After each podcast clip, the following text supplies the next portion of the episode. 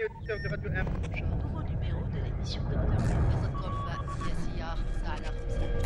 Bienvenue au Café Presse Politique, euh, c'est le... L'entretien, le grand plaisir d'accueillir Frédéric Jean-Pierre d'accueillir ce matin sur Radio M dans l'invité du. Amis auditeurs de Radio M.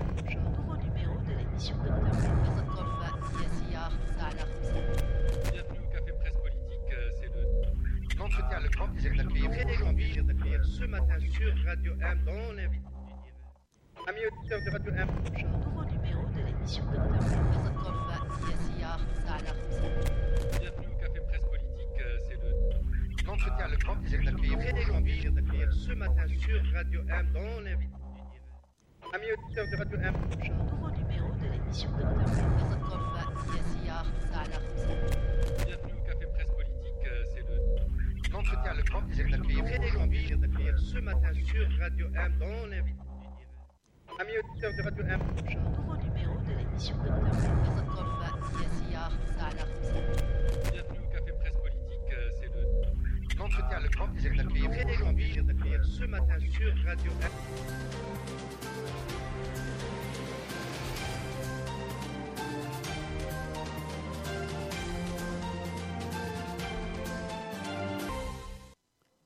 Bonjour à toutes, bonjour à tous. Merci d'être avec nous sur Radio M l'essentiel de l'information de ce dimanche. Et dans l'actualité, une nouvelle organisation patronale est née hier sous le nom de la Coordination nationale du patronat.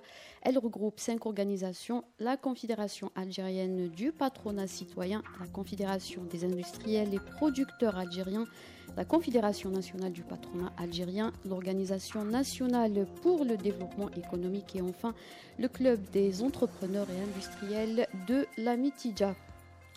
Deux procès du journaliste blogueur Melzouk Touatis devraient s'ouvrir aujourd'hui.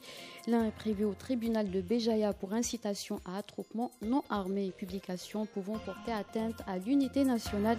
Un autre procès est prévu dans la même journée devant la cour de Béjaïa pour collecte de dons non autorisés. Rappelons que le verdict dans cette deuxième affaire a été rendu le 13 mars dernier. Melzouk Touati a Touati a été condamné à, à, un an de prison ferme et une amende de 100 000 dinars. En Tunisie, le mouvement Annahda a rejeté le décret présidentiel portant création d'une instance consultative pour le référendum. Il a estimé qu'il constituait un écart total de la légalité constitutionnelle et une consécration du coup d'État. Le décret présidentiel a été publié vendredi au journal officiel et porte sur la création d'une instance nationale consultative pour une nouvelle république ainsi que deux commissions. Il porte également sur une troisième euh, pour le dialogue national. Plusieurs partis politiques et le syndicat général du travail tunisien ont également rejeté ce décret. Le nombre de contaminations au virus du singe, dit variole du singe, pourrait augmenter dans le monde.